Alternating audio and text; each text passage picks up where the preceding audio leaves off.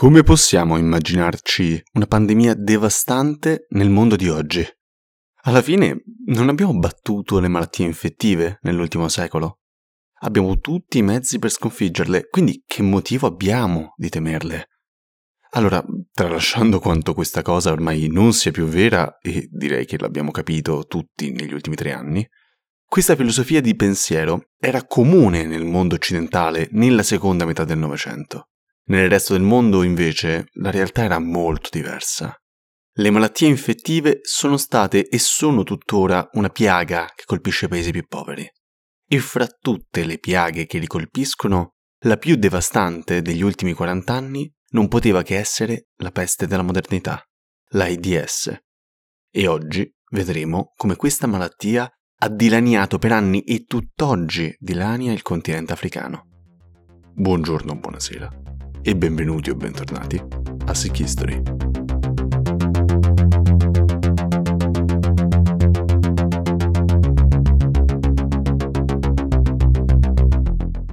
Quanti sostengono che l'HIV non causi l'AIDS sono criminalmente irresponsabili e dovrebbero essere gettati in prigione perché costituiscono un pericolo per la salute pubblica. Sono morte persone a causa dei vari Peter Duisberg di questo mondo. Vi ricordate tutta la storia dello spillover dagli scimpanzé agli uomini? Quella storia della malattia che si diffonde fino ai primi casi conosciuti a Kinshasa? Se non ve la ricordate, consiglio di risentire la prima puntata di questa serie. Per chi si ricorda la storia, bravi, vi meritate una ricca pacca sulla spalla. Ricchissima, eh? Proprio pat pat. L'avete sentita? Sì? No, ok, torno serio. Long story short, i primi casi conosciuti di malattia sono quelli di un uomo e una donna a Kinshasa tra il 1959 e il 60, ma probabilmente la malattia era presente in città già da diversi anni e si era già diffusa in altre zone urbanizzate dell'Africa centrale, soprattutto attraverso i commerci e i conflitti della regione. Infatti, il Congo belga, l'attuale Repubblica Democratica del Congo, Dall'indipendenza del 1960 entrò in una spirale di guerre civili, colpi di Stato e crisi economica da decolonizzazione prima e neocolonialismo dopo, che lo devastarono da cima a fondo. I vari conflitti presenti in questo Stato, ma in generale il caos comune in tutta la regione, facilitarono di molto la diffusione dell'HIV, dentro e fuori i confini nazionali. Per chi si ricorda, è anche per questo che il virus poi si diffuse ad Haiti. Quando nel 1981 la malattia fu osservata per la prima volta negli Stati Uniti, in Africa era in realtà già molto diffusa. Oltre che la trasmissione sessuale, i mezzi di diffusione principali erano quello da madre a figlio e quello per cause iatrogene, ovvero tramite strumenti sanitari non adeguatamente sterilizzati, oppure dal sangue contaminato.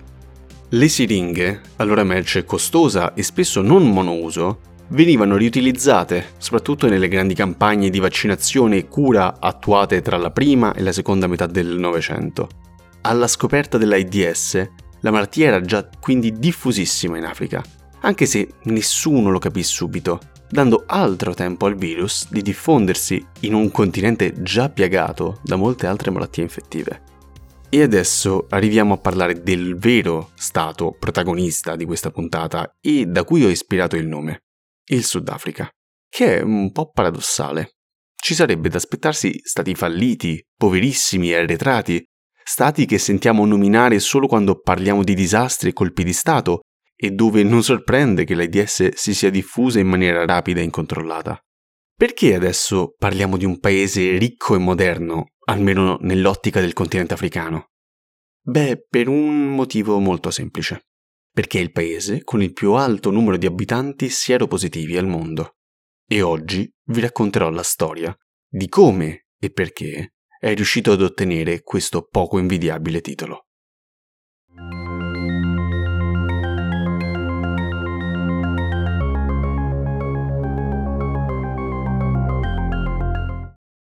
Allora, ovviamente ci dobbiamo arrivare per tappe.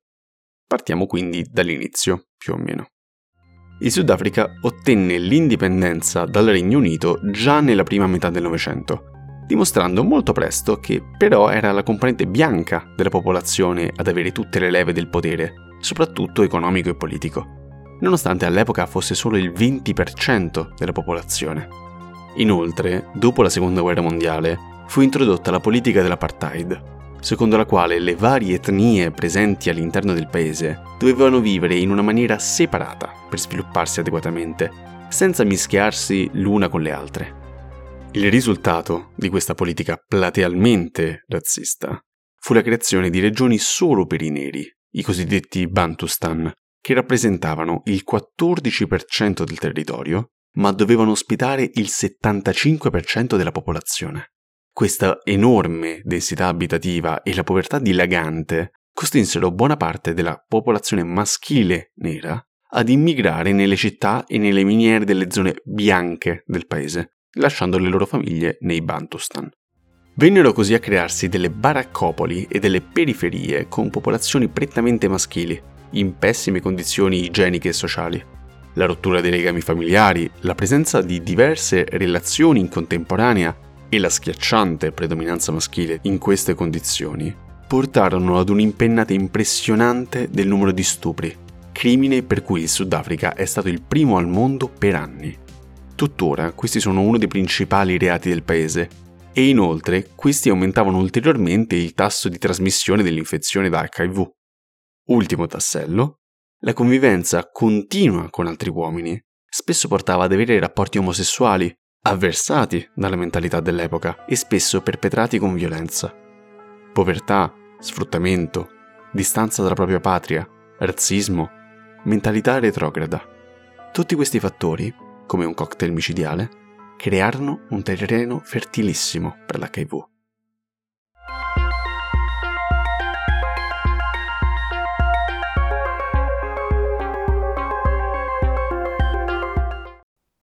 Questa situazione esplosiva, sotto tutti i punti di vista, portò ad una graduale crescita di casi di HIV.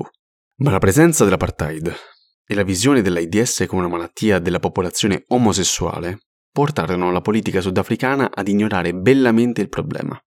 L'infezione continuò strisciante a diffondersi.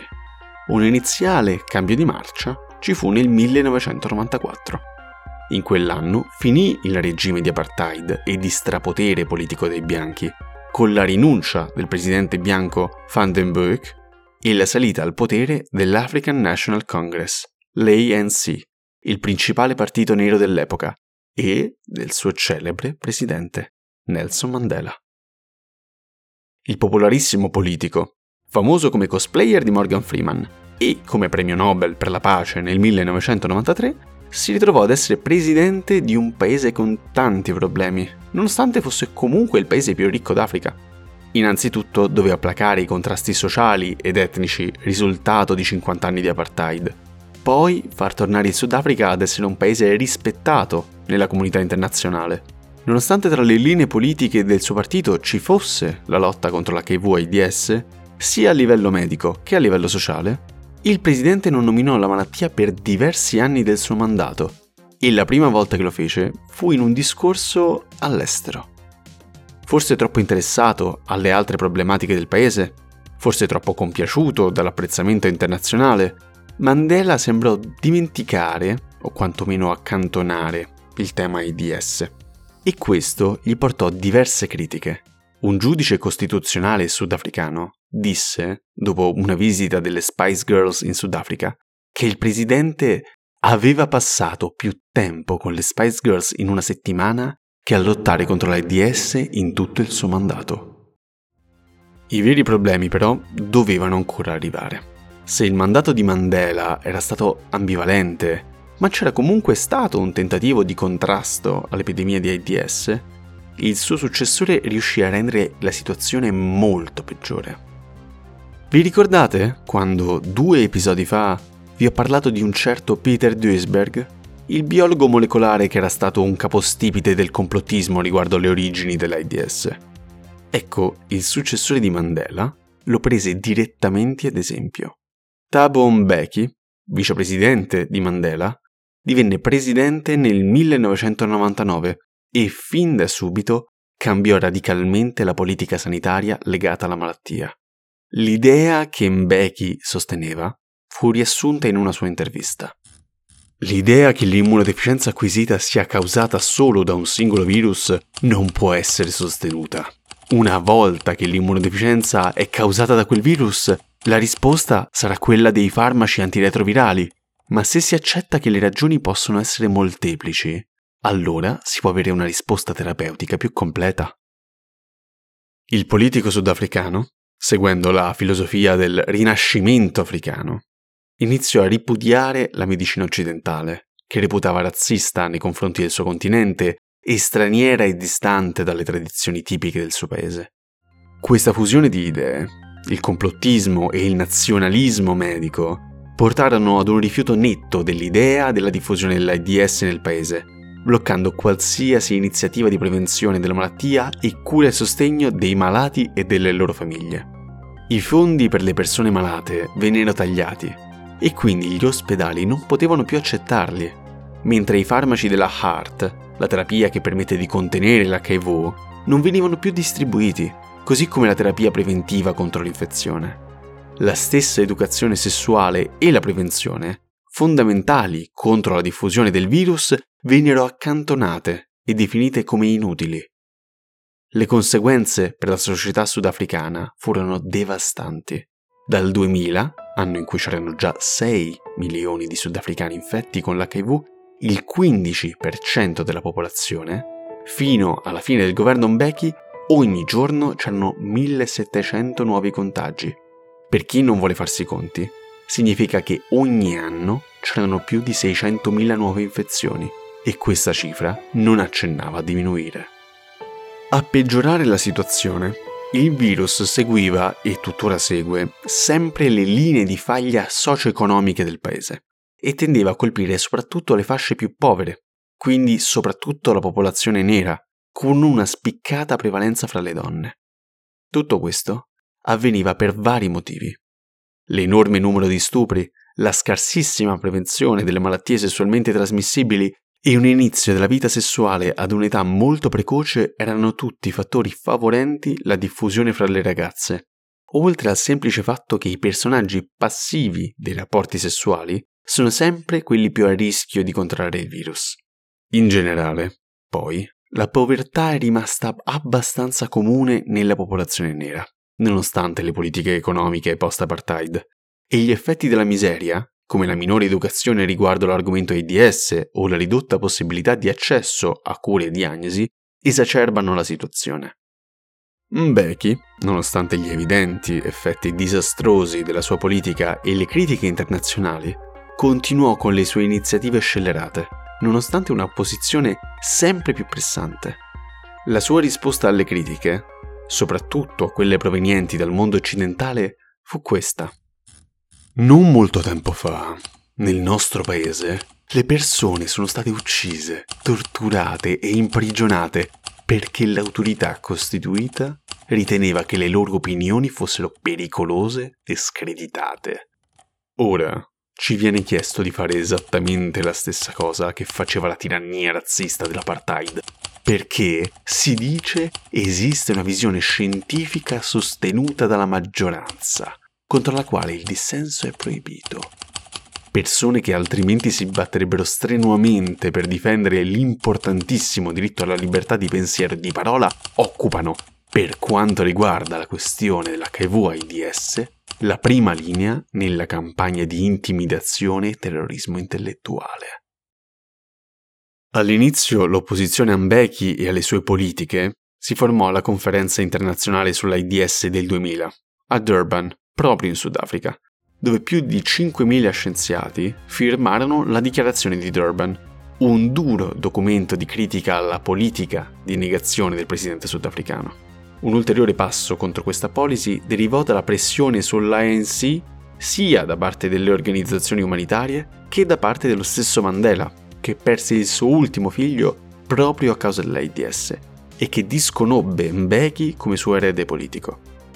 Gradualmente, anche la maggior parte della popolazione, impossibilitata dal suo stesso governo a combattere la malattia, volse le spalle al presidente, sempre più isolato, sia dentro che fuori il paese. Mbeki si dimise infine nel 2008, sommerso dal fallimento della sua politica economica, da vari scandali di corruzione, dalla lotta politica all'interno del suo partito e anche dalla diffusione massiccia che l'AIDS-HIV aveva avuto nel suo paese in quegli anni. Il risultato finale della sua noncuranza nei riguardi dell'epidemia è tragico. Si è calcolato che negli anni della sua presidenza ci furono più di 300.000 morti evitabili e imputabili alle politiche governative, così come più di 50.000 bambini sono nati sieropositivi per la mancanza di misure preventive. Incalcolabile è il numero di contagi evitabili avvenuti in quegli anni. L'aspettativa di vita in Sudafrica tra gli anni 90 e la seconda metà degli anni 2000 scese di quasi 20 anni, arrivando a soli 45 anni. Quello che una volta era il paese più ricco dell'Africa, un simbolo per la maggior parte dei suoi vicini, aveva subito uno dei colpi più duri che la pandemia di AIDS ha inferto nei suoi oltre 40 anni di storia. Negli ultimi 15 anni la situazione è migliorata, con un enorme aumento delle persone che sono in terapia con la HART e una generale riduzione dei contagi e delle morti. Ma i numeri restano ancora impressionanti. Il paese è ancora il primo al mondo per numero di malati e per numero di morti legate al virus. 125.000 nel solo 2018, un quarto delle morti totali del paese. Le prospettive, per quanto siano molto migliorate negli anni, non sono delle più rosee soprattutto per i grandi costi sociosanitari della malattia, e contemporaneamente il Sudafrica sembra avviarsi sempre di più verso la definizione di Stato fallito.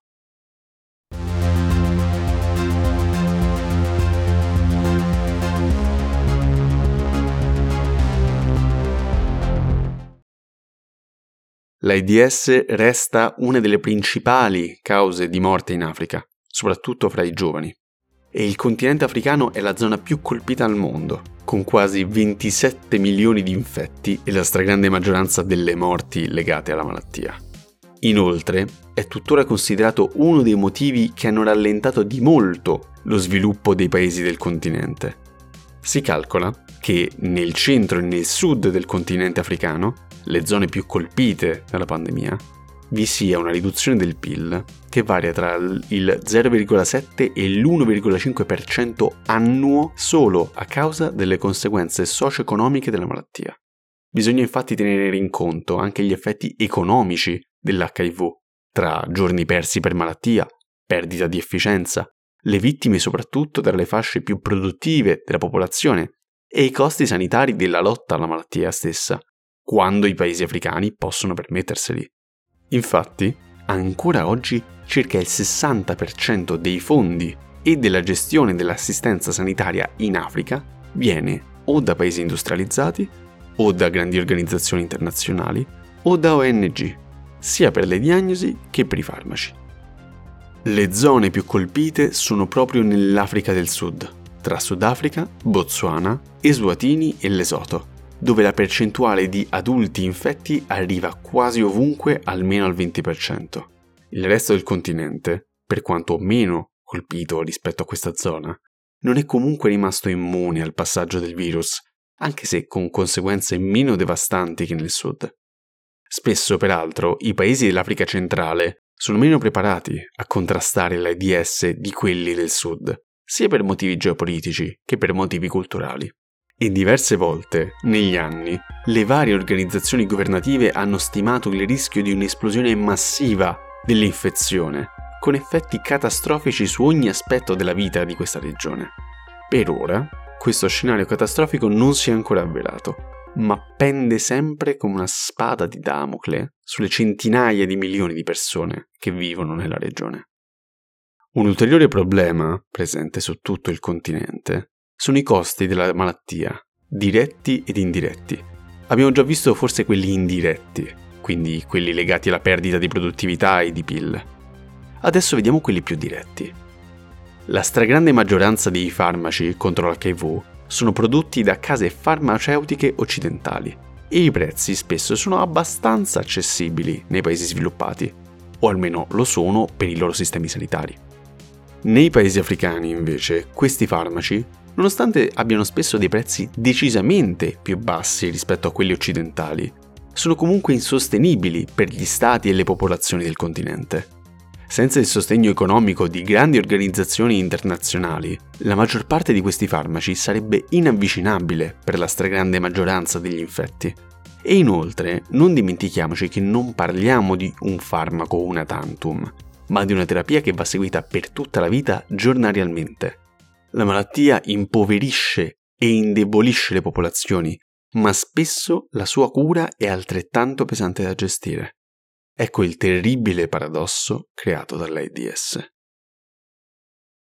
In conclusione, possiamo dire che l'Africa, il continente di origine dell'HIV, è anche quello che più ha subito e subisce tuttora la forza distruttrice della pandemia, nonostante un grande miglioramento della lotta alla malattia negli ultimi anni. Non sarebbe stato così se però non ci fossero state un gran numero di cause predisponenti, tra povertà, conflitti, disuguaglianze e falsità a fare da combustibile alla diffusione della malattia. Se non fosse stato per le varie apartheid, gli sfruttamenti e le guerre più o meno grandi, più o meno sanguinose, probabilmente non avrei avuto bisogno di scrivere questo episodio, o senz'altro lo avrei fatto con un tono e dei dati meno drammatici.